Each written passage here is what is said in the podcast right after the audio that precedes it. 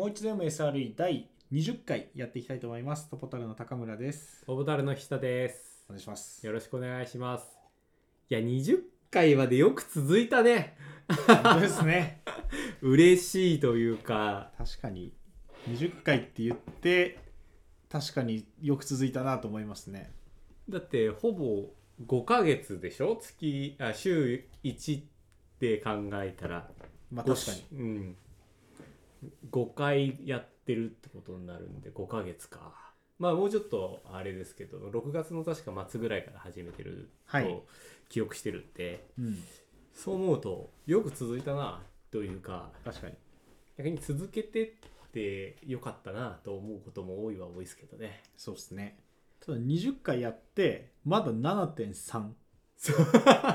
遅っっていう気持ちもあります。ありますね一緒に働い前一緒に働いてた人と、はい。たまたまカフェで会う瞬間があって。たまたまは。そうなんですよ。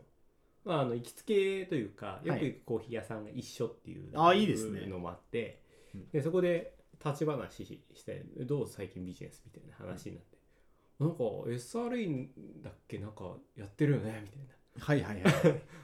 全くそういう文脈とかけ離れた人材からあれ SRE のポッドキャストやってるよねっていう認知をされてたのであこれは結構良かったなとは思いましたね。嬉しいですね。そこまで SRE を知知らなかった人がなんとなく知ってる。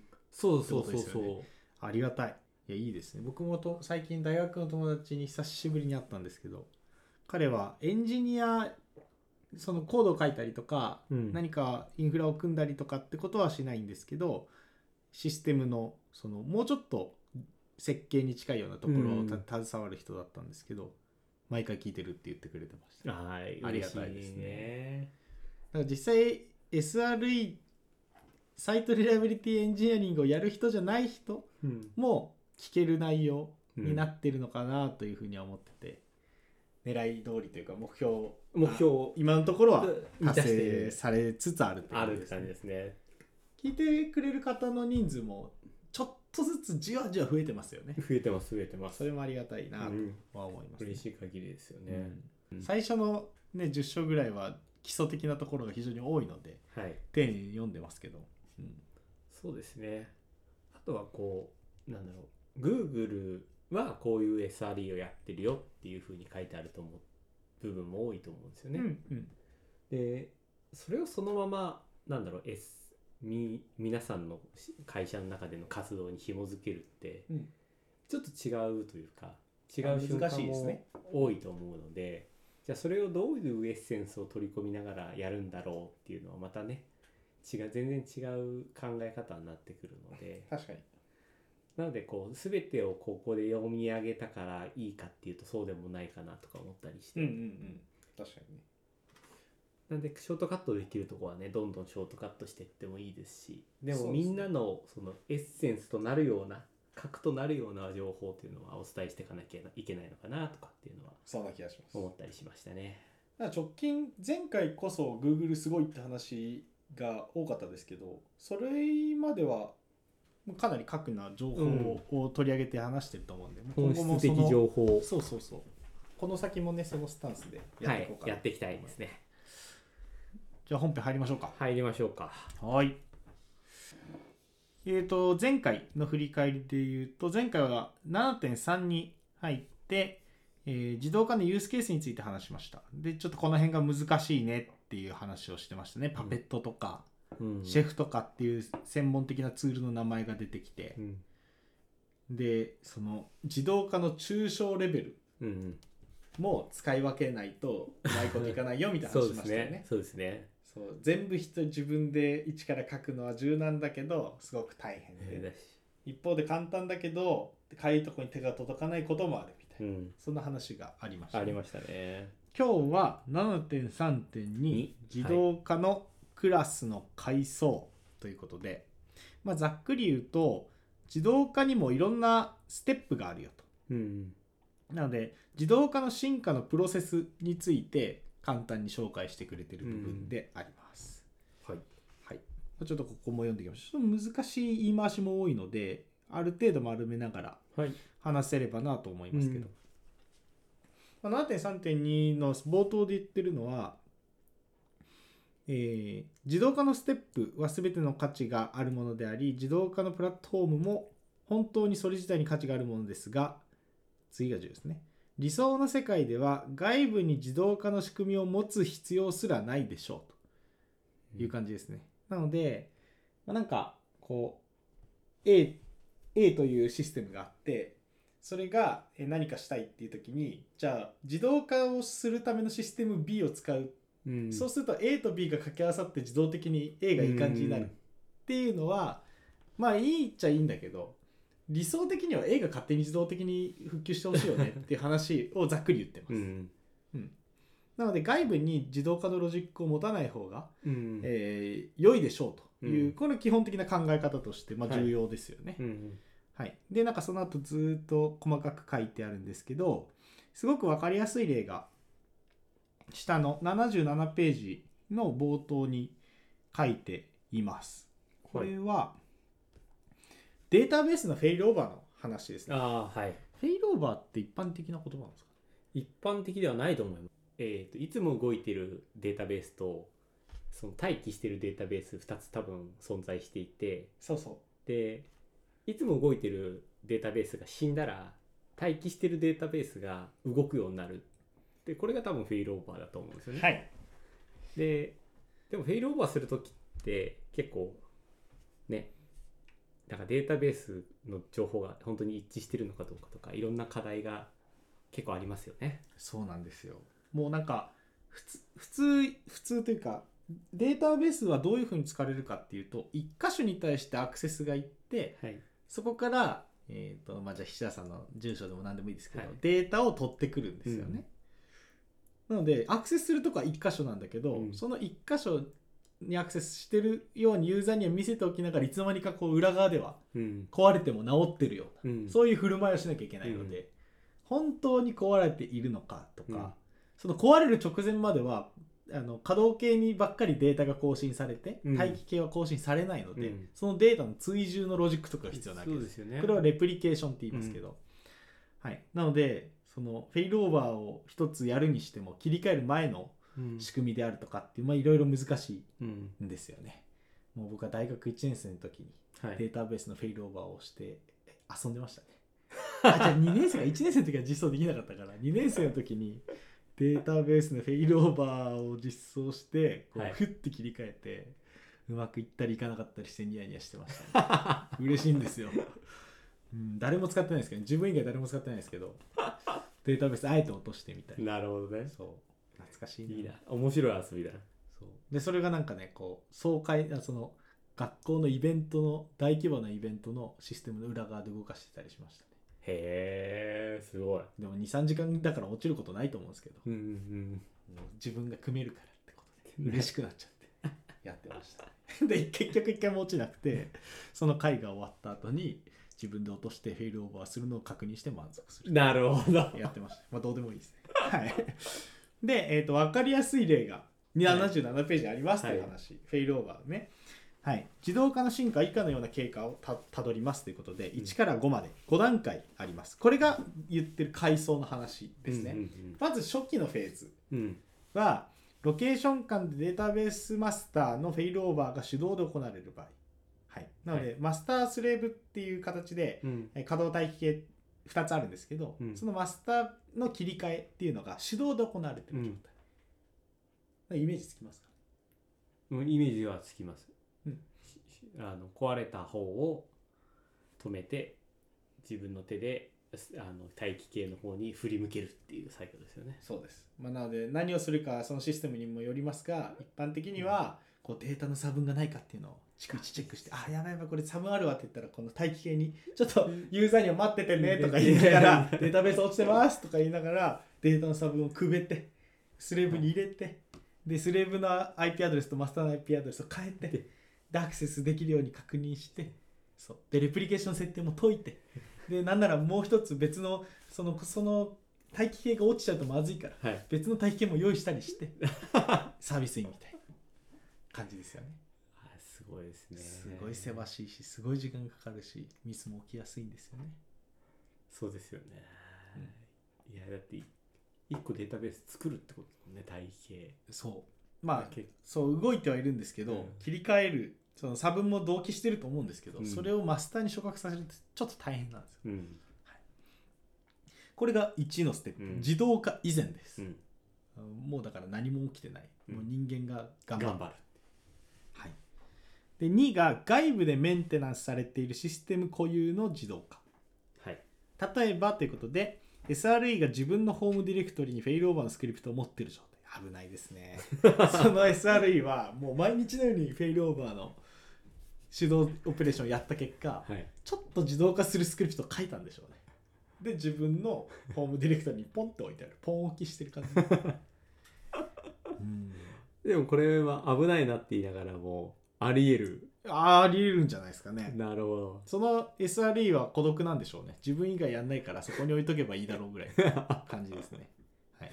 なるほどね。はい。わかります。一番自分が使いやすいはい。場所、大事っていうことですね、はい。ってことは定期的に起きるんでしょうねこれはなんか、まあ、何回も起きてるんでしょうね、うん。はい、で3番がはい。外部でメンテナンスされる汎用の自動化。はい。ということで誰もが使用する汎用フェイルオーバースクリプトに SRE がデータベースのサポートを追加した状態。はい、なのでフェイルオーバーと一言で言ってもデータベース以外のフェイルオーバーもあるわけです。うんうんうん。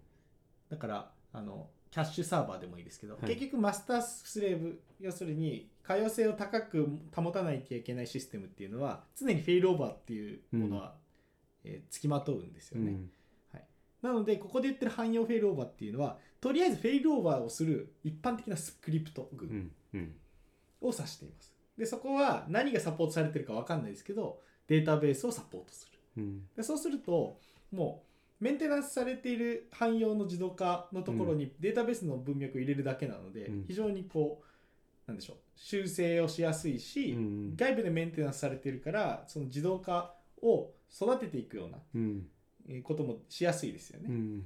はい、で4番内部でメンテナンスされているシステム固有の自動化。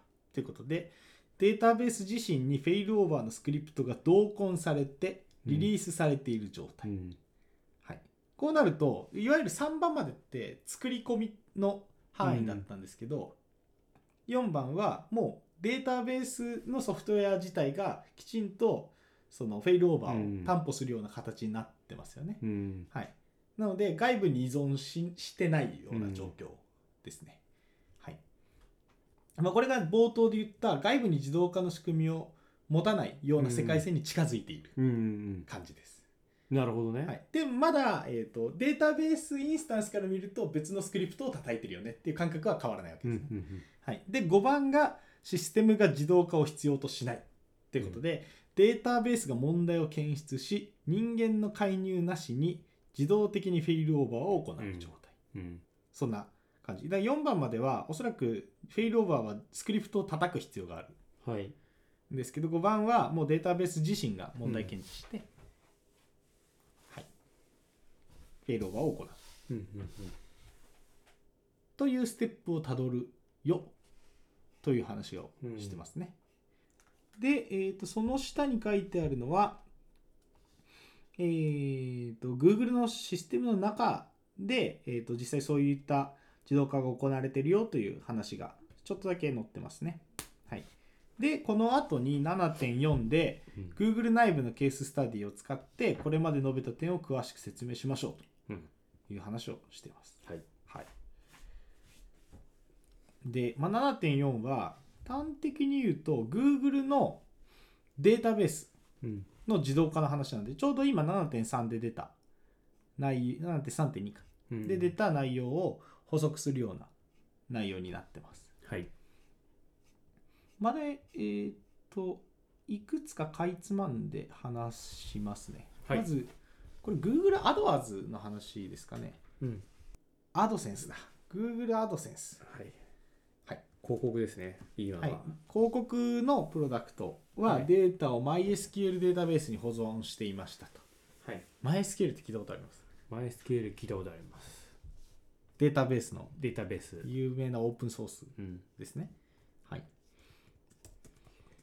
で、えーまあ、そこの MySQL のオペレーションに非常にコストがかかってたとはい。いう背景。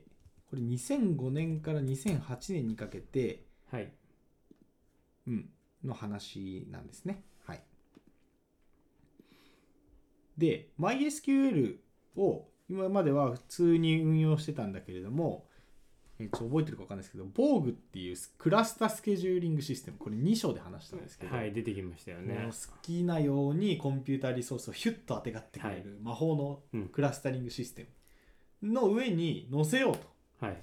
という計画が立ったと。なるほどでこれのメリットは2つあるっていうことを言っていて、うんまあマシンレプリカのレメンテナンスを完全になくすことができる。防具は新しいタスクや壊れたタスクのセットアップ、再起動を自動的に処理できるだろうという話と、単一のマシンへの複数の MySQL インスタンスの格納。うん防具はコンテナを使ってマシンのリソースの効率を上げることができるだろうという感じですね。はいなので、まあ、ちょっと前提知識としては、マシン1つに対して MySQL インスタンスって基本的には1つぐらいしか立てない。うん。で、効率的に使われたら何を言ってるかっていうと、MySQL も動いてる時と動いてない時がありますよね。うん。あのアクセスがたくさん来る時と来ない時。来ない時と。うん。で、そのあたりは、マシン1つの上で立ち上げてると、使ってない時も使ってる時もうん。マシンリソース1つを完全に占有してしまうんですけど、まあ、防具はそのあたりもきちんとスケジューリングしてくる。うんうん。というわけでパフォーマンスの面と,、えー、と先ほど言ったその復旧自動的に復旧するっていう、うんメンメンテナンスの部分の2つ大きくメリットがあるよ、あありそうだということで、うんえーこの自動化を計画したとうん。書いてますね。はい、で2008年の終わりには防具にデプロイすることができた。コンセプト検証用の MySQL インスタンスを、うんはいで新しい困難を伴ったということで防具の運用上の中核的な特徴の一つにタスクが自動的に移動するということがありますと。うん。防具の中ではタスクは一般的に週に1回ないし2回移動すると。でこの頻度はデータベースのレプリカであれば許容範囲ですがレマスターには受け入れがたい、うん、それはなんでかっていうとマスターのフェイルオーバー要するにこう防具がヒュイヒュイこうタスクを移動しちゃうんですよね、うんでそうするとその度にマスターあデータベースはフェイルオーバーが起きちゃう。うん。でこのフェイルオーバー切り替えうん。にインスタンスごとに30分から90分必要だったんです。うんうんそんな頻度でデータベースを落ちたらもう話にならないじゃないですか。もうサービスがそのぐらいその間止まるみたいな話に近いですよね。うん、だからそうなんです。1週間に1回か2回90分、30分から90分落ちますっていうのは許容できませんね。うんうんということで、まあ悩ましいという問題が起きたわけなんです。はい。で、えーどうするか。で、人がフェイルオーバーをすると Google 曰く最もうまくいっても99%の可用性しか得られない。うんうんとのことです。はい。まあ、これは一般的に低いですよね。うんはい。で、エラーバジェット内に収めるためには、1回のフェイルオーバーにおける停止時間は30秒以内でなければいけない。だから Google のそのアドセンスのはい。SLO があるんですよ。はい。でそれは1回のフェイルオーバー起き、1回のフェイルオーバーあたり30秒以内じゃないとダメ。だねで、この厳しい状況下で、はい、Google がどうしたかっていうと、2009年にうん。 Decider というはい。自動フェイルオーバーデーモンを完成させた、まあ、ちょっと詳細は僕調べてないんであ分かんないんですけど、まあ、すごい便利なうん。フェイルオーバーデーモン防具じゃなくてそういったディサイダーっていうのを作ったようん。という話ですね、はい、でこれによって95%のフェイルオーバー。なんか何100件ある中で95件ぐらいそうですね。は30秒以内で完了させることができましたと。多い話。いやーすごい。すごい。ですね。はい、でディサイダーができたことでついに MySQL オン防具。うん。防具の上でま動作する MySQL は現実のものとなりましたと。なるかな？そんなところですよ。いいなだからディサイダーって自動フェイルオーバーでも1年間かけて作った作った。いやーすごいですよ、まあ、あと細かい話はあるんですけど、はい。大体は今言った内容ですね、うん。はい、で、えーチームが日常的に運用タスクに費やす時間は95%減りました。まあ、だから DB のフェイルオーバーの作業だけで、はい。ほとんど時間が大量に取られてたっていうところのその時間っていうのが95%も減ったということですね。はい、でこの新しい自動化によってもたらされた大切なことはインフラストラクチャーの他の部分を改善するために使える時間が大きく増えた。だからもうデータベースは完了。で他のところに改善しましょうと。なってやっていこうって話になってたでこうしたね改善は連鎖的な効果があります。と、すなわち時間を節約すればするほどうん。他の面倒な仕事を最適化して仕事、うん。自動化するために時間が使えるようになるわけですと、はいまあい、あの正のループに入るという感じですね。はい。で、えっと、先ほど言ったその運用コストメンテナンスの話とあとパフォーマンスの話ありましたよね。パフォーマンスはどうなったかっていうとハードウェア利利用率もかなり改善されていて開放できたハードウェアは60%だから今まで100%使ってたところが40%ぐらいのうん。パフォーあのリソースで済むようになったと。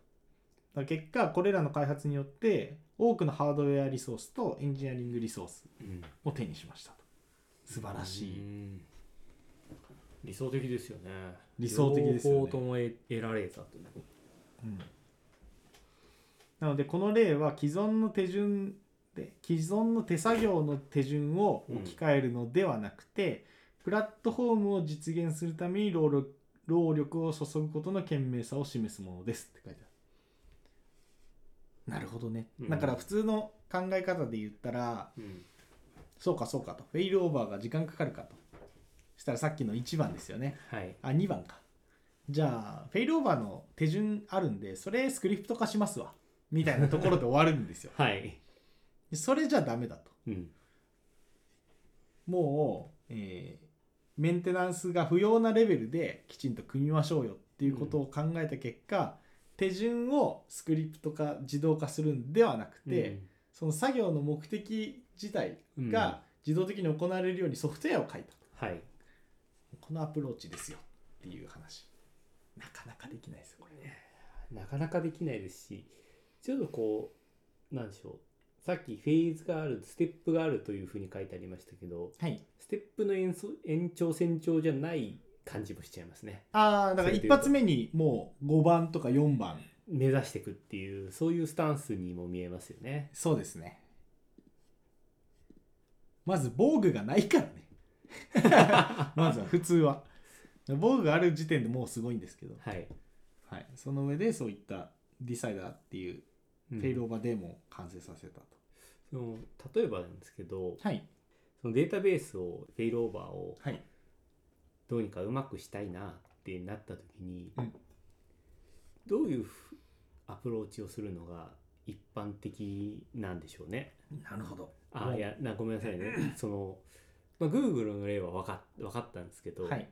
じゃあそれをみんなんだろうなちょっと距離があるじゃないですか、うん あのみんなの環境からは。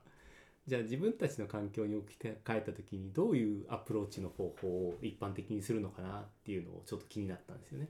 なるほど。2000、あの時代まで合わせるとかなり難しいですね。2009年ってまだそのいわゆる自前あのフェイルオーバーとかを管理するまともに動くソフトウェアっていうのが世の中ないああなるほそのオープンソースとかでは少なくともほとんどない、うんでフェイルオーバーするだけでもめちゃめちゃ一苦労な時代にもこれ作ってるんではい、もうもうすでに化け物なんですけど普通は、えー、とこのフェイルオーバーをいい感じにやってくれる、えー、とソフトウェアがあったりしたんですよね。そのまあ代表的なもので言うとうー合ってるよね。はい、MHA っていう。へえ MySQLMHA っていうソフトウェアとかは昔使われてたりしましたね。はい、でその後になんかいろいろいろんなうん。MySQL をフェイルオーバーするようなうん。システムが出てきたりうん。